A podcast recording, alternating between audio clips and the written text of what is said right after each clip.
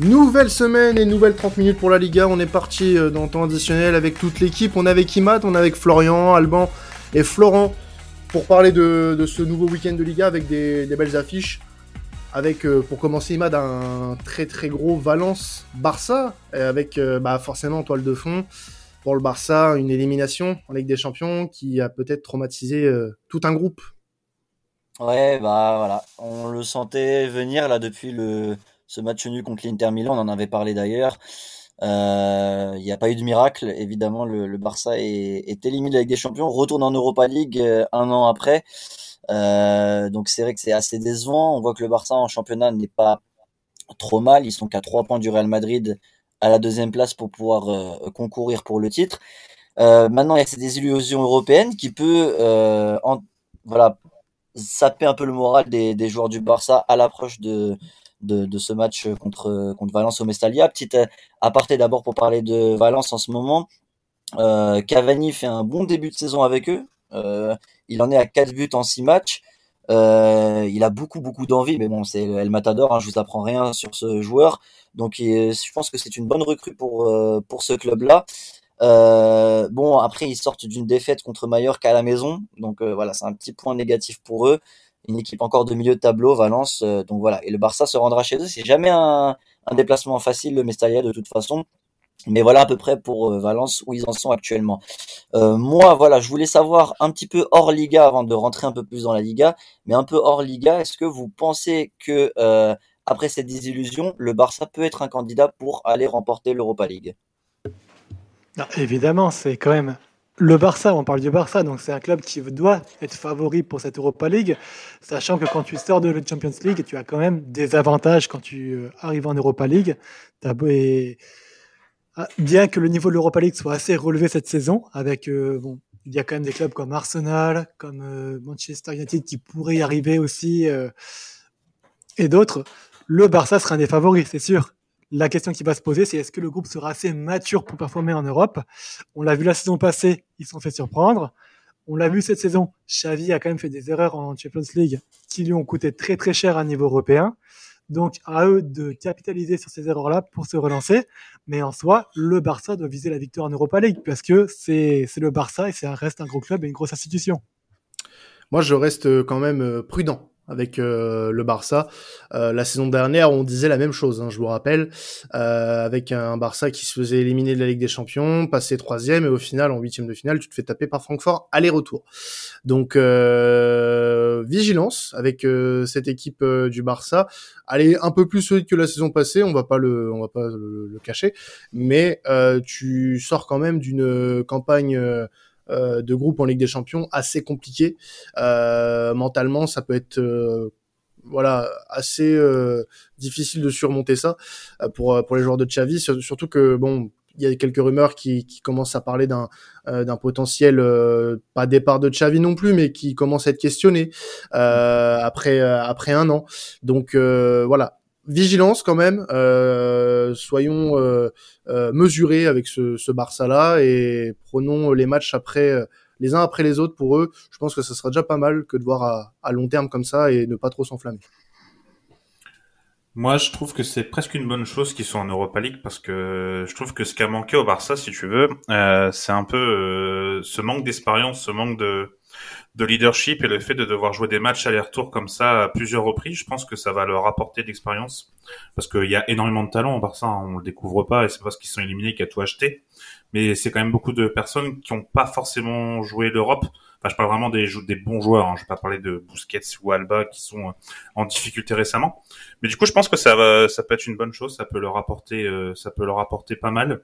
Et euh, en tout cas, oui, ça va aussi permettre à Xavi, peut-être s'il reste aussi de voilà de faire les bons choix et faire les bons coachings parce que c'est presque ce qu'a ce qu'a payé par moment notamment contre Inter où il a pas toujours fait les bons choix. Donc je pense que ça peut apporter parce que c'est le Barça est encore dans un début de cycle et le fait de jouer des matchs européens comme ça et en jouer plusieurs, je pense que c'est une bonne chose pour eux pour la suite. Ouais, je rejoins euh, je rejoins ce qu'a dit Flo euh, sur euh, l'aspect de, de pouvoir tenter des choses avec des joueurs voilà qui ont besoin d'acquérir un petit peu plus d'expérience L'Europa League, ça va être euh, bon. Certes, c'est pas la compétition qu'ils voulaient jouer euh, euh, de base, mais maintenant, voilà, ils, vont être reversés automatiquement dans cette dans cette compétition là. Donc je pense que Xavi, si il a deux trois points sur lesquels il se cherche, il se cherche un petit peu, ça va être l'occasion justement, pourquoi pas de de tenter des choses dans dans cette compétition là et vraiment de, de miser, on va dire, sur du, du sûr et de la sécurité en championnat. Euh, par contre, euh, je pense quand même que d'un point de vue euh, moral et d'un point de vue motivation, je pense pas que l'Europa League. Je m'attends à ce qu'il fasse un parcours un petit peu comme l'année dernière, voilà, qu'il se fasse, qu'il se fasse surprendre sur un match aller-retour face à une équipe qu'on n'attend peut-être pas, pas spécialement, mais qui aura plus, plus les crocs que, que le Barça. Donc, je les vois pas spécialement aller, aller au bout. Mais par contre, pour Xavi, il faut que maintenant que c'est que c'est acté, que c'est comme ça, il faut qu'il puisse euh, s'en servir de la meilleure des manières euh, euh, pour lui, quoi. Ouais, moi je suis assez d'accord avec vous, même si ça m'embête qu'on revienne un petit peu au même point que l'année dernière, puisque l'année dernière c'était un peu les arguments qu'on disait déjà, c'est-à-dire la, essayer de prendre en maturité grâce à l'Europa League avec des gars comme Pedri, comme Gavi.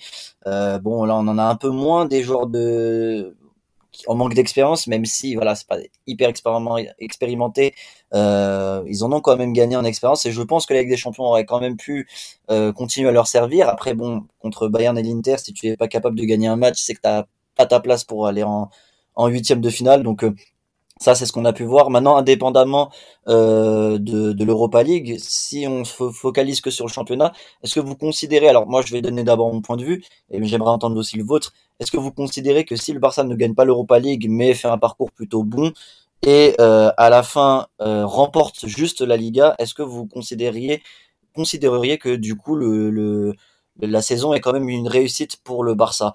Moi, sur le plan européen, effectivement, la Ligue des Champions, je trouve qu'elle pèse très lourd cette élimination en poule, mais je pense que le championnat doit être un élément phare de cette euh, saison pour le Barça. Ça fait trois saisons que le Barça n'a plus gagné euh, la Liga, alors que c'était quelqu'un un, un, club habitué à être sacré champion.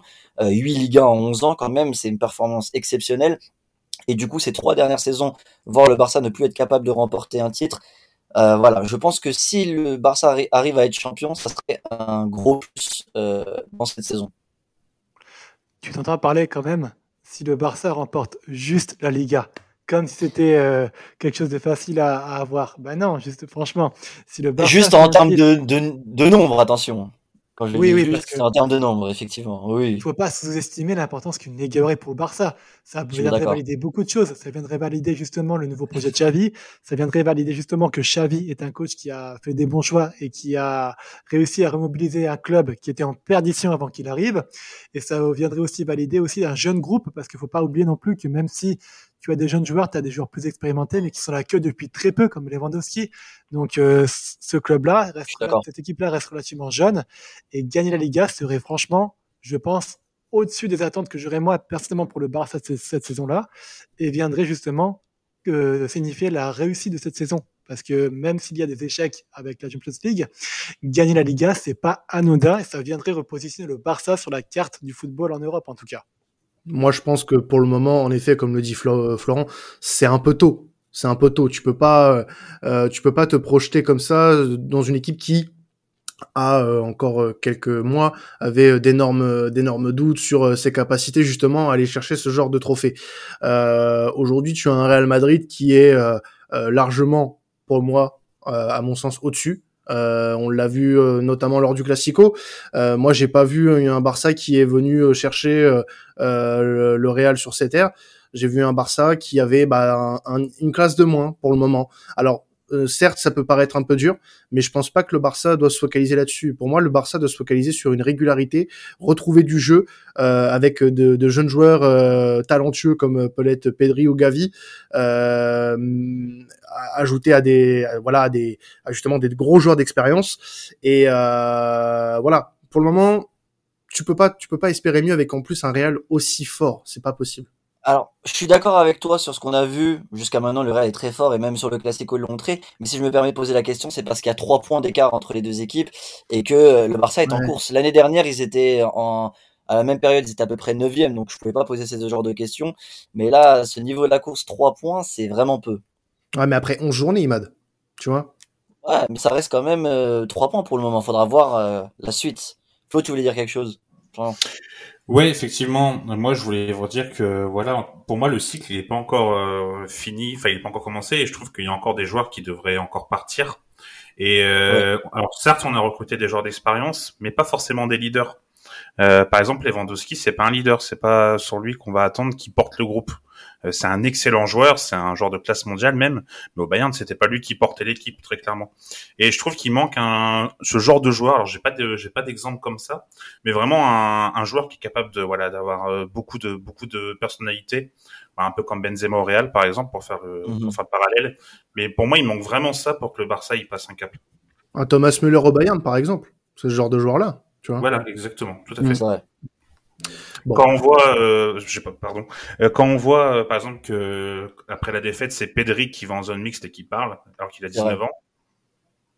Ça montre aussi une certaine maturité de sa part, tu vois. Même si ah euh, c'est pas normal que ce soit lui qui aille avec les mastodontes dans le vestiaire, mais euh, ça prouve aussi une certaine maturité et euh, il prend aussi conscience de l'importance qu'il a malgré son jeune âge. Donc ça aussi, c'est bien d'en avoir, mais c'est pas son rôle. Mm. quand tu as piqué Busquets dans le vestiaire, c'est pas à lui d'aller se prendre la foudre en zone mixte, c'est à des joueurs d'expérience de justement se dire bah tiens les jeunes, on va pas vous envoyer au casse-pipe devant les journalistes, c'est à nous d'y aller voilà. En plus, on est mauvais, donc euh, autant qu'on y aille nous, tu vois. Donc, euh, à un moment donné aussi, il faut savoir faire, euh, savoir faire la part des choses. Euh, allons sur une autre affiche. Allons du côté du Pays Basque. Bilbao reçoit Villarreal avec bah, une nouvelle hein, qui nous a pas, qui nous a pas échappé en début de semaine. C'est le départ d'Unai Emery du côté de, de Villarreal. Alors, un peu inattendu, hein, on va pas se mentir. Il y avait eu une, une, rumeur de départ déjà l'année dernière euh, quand Newcastle a été racheté. Euh, il, il rien ne s'est fait hein, euh, puisqu'il est resté du côté de Villarreal et a fait une très belle saison notamment en Ligue des Champions. Et euh, incroyable nouvelle, on a appris que voilà, Unai Emery s'était engagé du côté d'Aston Villa qui vient de limoger euh, Steven Gerrard euh, en fin de semaine dernière. Donc tu voulais axer du coup l'affiche sur cette on va dire un peu triste nouvelle euh, pour euh, Villarreal, puisque Unai Emery s'en va, mais euh, on a l'ancien entraîneur du, Barça notamment, Kike Sétienne, qui, qui arrive. Exactement, ouais. Donc c'était, comme tu l'as dit, inattendu ce départ de d'Unai Emery, gros bilan à, Villarreal.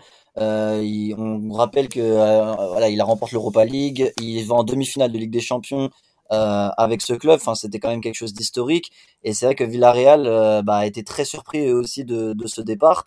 Euh, donc, on y reviendra dans le podcast de Première Ligue de toute façon, puis je laisserai après Florian expliquer un peu les, raisons de ce départ. Mais euh, Florent, les, décisions de ce départ. Mais déjà, ce que je peux dire pour l'arrivée de Kike Sétienne, c'est que Kike Sétienne, donc son dernier club c'était le Barça. Depuis, il n'a pas, il n'est pas revenu. Alors, c'est vrai que son son passage au Barça est un peu haché. Il a fait que six mois. On se rappelle forcément du 8-2 contre le Bayern Munich, est une saison compliquée. Après, à sa décharge, euh, il a eu vraiment des gros problèmes avec le vestiaire. Euh, il a eu des, problèmes au niveau de, l'effectif qui était très très réduit. C'était la période Covid en plus, donc ça l'a vraiment pas aidé. Mais c'était un très très bon coach au Real Betis. Euh, au Real Betis, il est sorti de sa phase de poule en Europa League avec un groupe assez relevé. Il a quand même fait, même dans son jeu, il a été reconnu comme un, très bon coach avec avec le, Real Betis. Ce qu'il faut savoir, c'est que en arrivant à Villarreal, Kike Setien, ça serait le deuxième coach le plus âgé avec Pellegrini. Alors après, est-ce que ça joue quelque chose ou non voilà, ça, ça, ça, dépend, mais en tout cas, c'est lui le, deuxième coach le plus âgé. Et puis une dernière chose, donc je reprends une citation qu'il avait dite pour vous dire à quel point même pour lui c'était inattendu. Il a dit je ne m'attendais pas à ce que Villarreal m'appelle parce que je ne savais même pas qu'il cherchait un coach. Il m'a fallu cinq secondes pour bouleverser deux ans de style de vie. J'attendais juste le bon moment. Voilà, c'est est-ce que vous avez une réaction par rapport au départ d'Emery et l'arrivée de Kiki Sétienne? Bah, peut-être Flo, du coup, euh, enfin Florent pour euh, euh, réagir un petit peu parce que ça concerne son championnat. Forcément, c'est d'autant plus inattendu parce qu'on n'attendait pas forcément Emery non plus du côté d'Aston Villa. Oui, oui, donc euh, pour en parler rapidement du coup, et puis on développera plus un peu côté Villa, l'arrivée d'Emery dans le podcast Première Ligue que je vous invite à écouter. Mais côté départ de Villarreal, c'était très très surprenant en effet. Mais il y a des raisons qui semblent assez légitimes. La première, c'est qu'il ne restait plus qu'un an de contrat à Villarreal. Donc euh, il n'avait aucune garantie en fin de saison d'être prolongé, surtout avec cette saison qui s'annonce quand même mi-raisin côté Villarreal, qui en plus amputé de très bons joueurs aujourd'hui en blessure euh, comme comme, pardon, j'ai perdu les noms et je vais retrouver. Danjuma, mais pas que, et aussi Moreno. Donc je, voilà, c'est quand même deux joueurs très importants. Il avait aussi l'impression qu'il ne pouvait pas faire mieux après son titre en Europa League et la demi-finale de Ligue des Champions.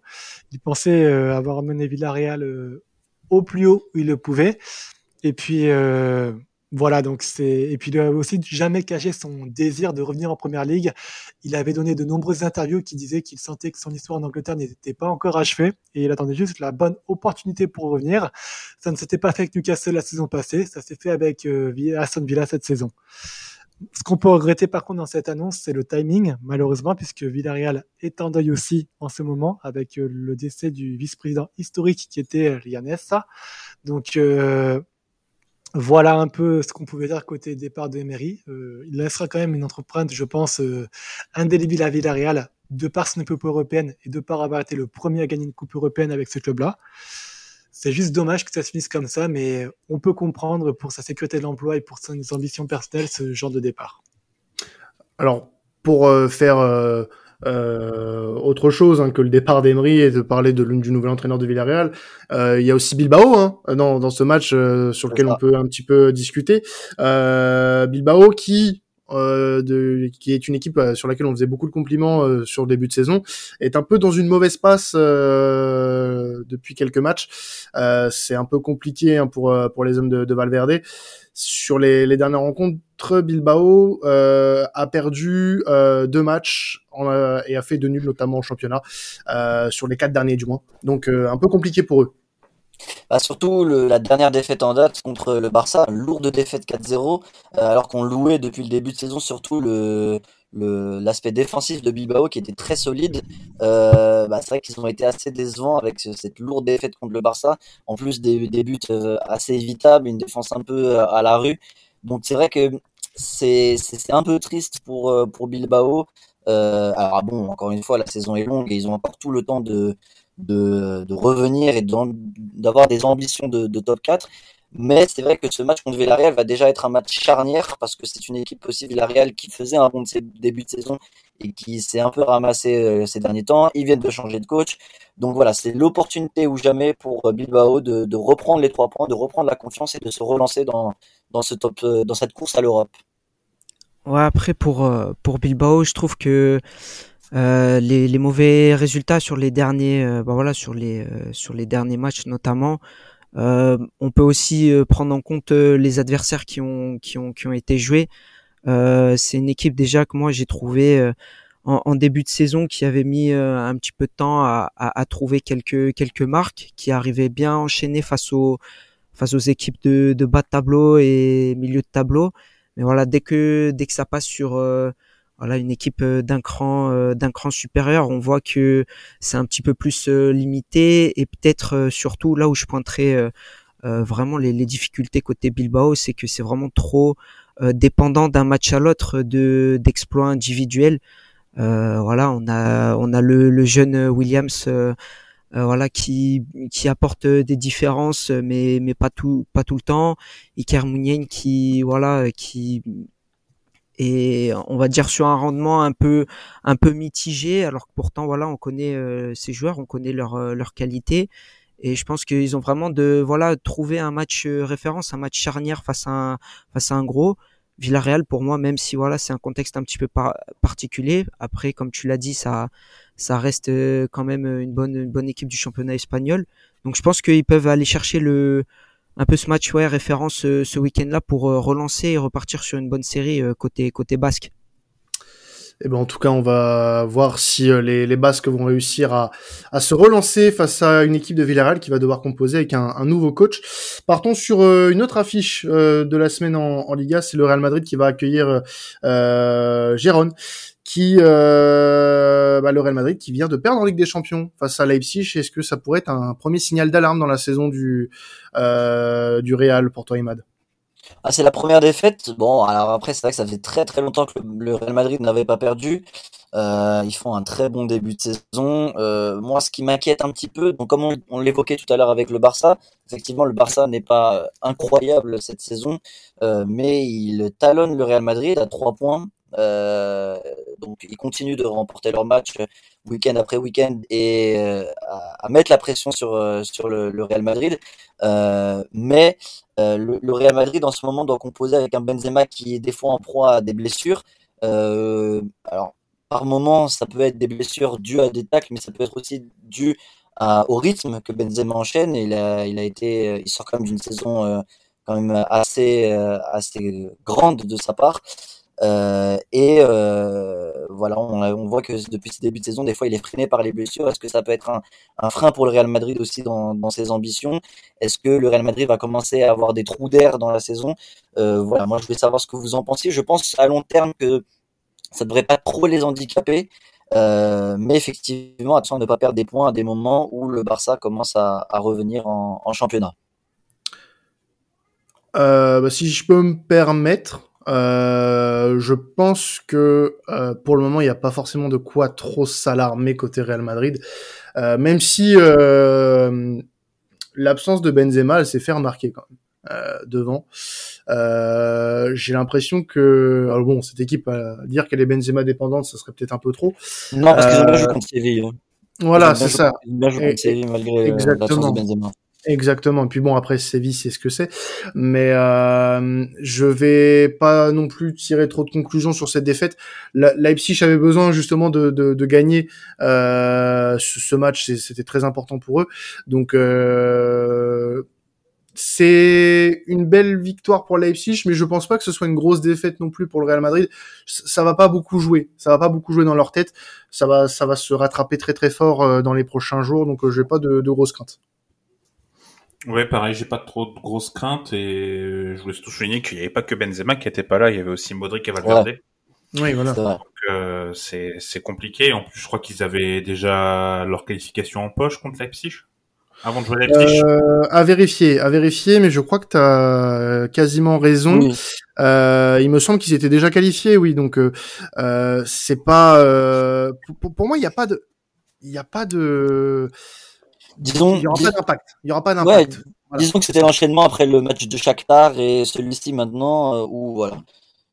Mais c'est vrai que ça n'a pas de grosses conséquences effectivement. Ouais, voilà, c'est ça. Pour moi, euh, cette équipe, en fait, euh, voilà, comme l'a dit Flo, il y avait des absents. Euh, on, on, a, on a parlé de Benzema, mais Valverde, Valverde qui fait une grosse saison avec le Real depuis, euh, depuis euh, le mois d'août, qui est devenu un élément indispensable du milieu de terrain des merengues pour moi, là, oui, tu peux parler, euh, enfin pas parler de dépendance non plus, parce que pour moi, le Real Madrid ne dépend de personne. Euh, non, effectivement. En, tout cas, pas depuis, euh, pas depuis Cristiano Ronaldo, mais mais en tout cas, c'est sûr que quand tu as Valverde en moins sur le terrain, ça se ressent un petit peu euh, dans ton milieu de terrain euh, quand Modric n'est pas là non plus. Euh, donc ouais, Leipzig avait des intentions de d'aller gagner, donc tant mieux parce que ça ça leur a permis de, de prendre trois points sur le Shakhtar et ça n'a pas d'incidence pour le Real Madrid, donc je pense pas que psychologiquement il y ait quelque chose qui change pour eux et je pense qu'il y a aucun danger sur la suite de leur saison et je pense qu'ils vont prendre les trois points facilement ce week-end face à Gérard. Et vous pensez qu'ils pourront tenir la cadence jusqu'à l'interruption du à la Coupe du Monde? Bah, Le calendrier a pas l'air hyper, euh, hyper non, ils, vont jouer le Rayo après, ils vont jouer 4-10 effectivement. Euh, après, attention, parce que c'est contre des Osasuna qu'ils ont aussi perdu des points, mais euh, c'est vrai que le, calendrier n'est pas trop compliqué pour le, le Real Madrid jusqu'à la, la, la, la, seule équipe voilà, qui pourrait potentiellement poser des problèmes, peut-être le Rayo, euh, le Rayo à l'extérieur. Et, et, voilà, tu as, encore un match de Ligue des Champions face au Celtic au Bernabeu. Non, honnêtement, je pense pas que le Real va faillir avant la, avant la trêve. Je, je pense que ça va rester très droit. Euh, c'est un faux pas, ça peut arriver dans une saison. Et je pense qu'il n'y a pas de quoi se, faire des cheveux blancs si vous êtes supporter du, Real Madrid. Euh, passons sur une, une dernière rencontre euh, à analyser. Euh, partons du côté de San Sebastian avec euh, le match entre la Sociedad et le Real Betis. Un match euh, qui pourrait être euh, synonyme de quatrième place pour les deux équipes à la fin de, de cette journée. C'est ça, c'est une affiche très intéressante entre donc deux équipes qui sont au-delà d'être en bonne position pour être à la quatrième place en Liga, qui sont très bons aussi en Europa League. Les deux, équipes brillent, les deux équipes euh, euh, performent en Europa League, donc ça montre quand même le, niveau de ces deux équipes et les ambitions qu'elles peuvent avoir en, championnat. Euh, bon, c'est pas non plus des équipes par contre qui restent sur des dernières journées en Liga très rayonnantes. Alors la Real Sociedad avait gagné une petite victoire 1-0 avant de justement perdre. Ça, euh, ils avaient une, une, belle série de victoires et ils l'ont perdu contre la Real, le Real Valladolid euh, à Valladolid justement. Bon, il y a eu pas mal de buts qu'ils ont marqués et qui ont été refusés par, le, par la VAR, mais, euh, mais voilà, c'est une défaite où ils n'ont pas été vraiment resplendissants. De l'autre côté, tu as le Real Betis, donc ils font un 0-0 contre Cadiz très décevant à Cadiz. Ils ont mmh. beaucoup manqué d'efficacité. Euh, ils auraient même pu prendre un but à la dernière minute du match, euh, mais au final ils se sont contentés de ce match nul. Il y a eu ce match contre l'Atlético Madrid, euh, donc perdu à domicile 2-1. Il me semble que c'est la première défaite du Real Betis à, domicile cette saison. Ce qu'il faut souligner, c'est que le Real Betis dominait quand même l'Atlético Madrid. Ils ont vraiment dominé tout le match. Ils ont marqué un but qui a été hors jeu. Et derrière, l'Atlético a marqué un but un peu casquette. Et l'Atlético marque un deuxième but encore casquette. Donc voilà, c'est ces deux petites erreurs défensives qui ont fait que le, Real Betis a perdu. Et puis derrière, ils ont marqué ce, la petite note positive, on va dire, c'est que Fekir est revenu. Fekir a marqué un beau coup franc. On l'a senti en plus quand il a marqué ce coup franc que le Real Betis a vraiment poussé, enfin en tout cas les supporters ont poussé et sont vraiment heureux de ce retour de, de Fekir. Donc voilà, on va dire que euh, ces deux équipes qui, à mon avis, vont être dans le top 6 de la Liga d'ici la fin de saison. C'est des équipes qui poussent, c'est des équipes très solides. Euh, le, Real Betis a montré de belles choses contre les gros. Alors malheureusement, ils, en sont à chaque fois à, perdre ces matchs-là et c'est dommage dans la course à l'Europe mais euh, on a vu quand même des belles choses contre euh, cette équipe d'Atlético Madrid. Moi, je donne un petit avantage au Real Betis, même si c'est un match à l'extérieur pour eux ou qui va qui va pas être simple. Je pencherai sur une petite victoire 1-0 du Real Betis euh, avec euh, justement ce retour de Fekir qui peut leur faire du bien. Eh ben écoute, on a hâte de voir ce match en tout cas entre deux équipes qui sont très bien placées en ce début de saison. Euh, rapidement, euh, avant de terminer le podcast, euh, petit mot sur quelques affiches qui auront lieu ce week-end en, en, Liga, notamment Osasuna Valladolid. Oui, alors Osasuna Valladolid, je voulais revenir dessus parce que justement Valladolid sont sur une série de victoires quand même assez intéressantes. Ils ont battu, comme je viens de le dire, euh, euh, hop là, j'ai un petit trou, le Real, la Real Sociedad, pardon, euh, et ils ont mis 4-1 à Celta Vigo. Donc voilà, c'est assez notable. Valladolid est en ce moment assez intéressant. Et Osasuna était une des équipes, bon, on disait que c'est parce qu'ils n'avaient pas eu encore de grosses affiches jusqu'à ce début de saison, mais qui était quand même assez haut dans le classement en début de saison. Donc Osasuna Valladolid, je trouve que c'est une affiche assez intéressante. Après, on a Cadiz Atlético Madrid. Atlético Madrid, on n'en a pas parlé dans ce podcast, mais pareil que le Barça, euh, reversé en Europa League, assez décevant. On, on, ne fait que dire ça depuis le début de saison, c'est qu'ils sont assez irréguliers. Euh, donc là, ils iront jouer à Cadiz. Attention, Cadiz, c'est pas forcément une équipe facile à jouer euh, euh, chez elle. Donc euh, l'Atlético Madrid devra prendre ses trois points pour rester dans le podium euh, de Liga. Puis on a Séville Rayo. pareil, le, le FC Séville doit commencer à sortir de, de, de ce bas de tableau de, de Liga. Rayo Vallecano, pareil, c'est très inconstant, mais ils ont été capables, comme des, des matchs contre Valence par exemple, de, de poser des problèmes à, certaines équipes. Donc aux hommes de Sampaoli de, de, reprendre le, les trois points. Alors ils l'ont bien fait en Ligue des Champions sur le dernier match qu'ils ont fait. Euh, ils sont bien revenus avec cette victoire 3-0. Euh, mais attention parce qu'en Liga ils sont sur une série de matchs nuls donc il faudra y mettre un terme face au Rayo. Et puis enfin Elche Retafe, pas la, la, plus euh, incroyable sur le papier, mais c'est une affiche pour le bas de tableau, une affiche qui compte parce que petit à petit on va commencer à parler, euh, plus on s'approchera de la fin de saison, plus on parlera de petites affiches pour le maintien parce que je trouve que c'est important aussi d'en parler. Euh, donc on voit un petit peu un bas de tableau qui commence à se dessiner. D'ores et déjà, c'est déjà un, match quand même charnière dans cette fin de tableau.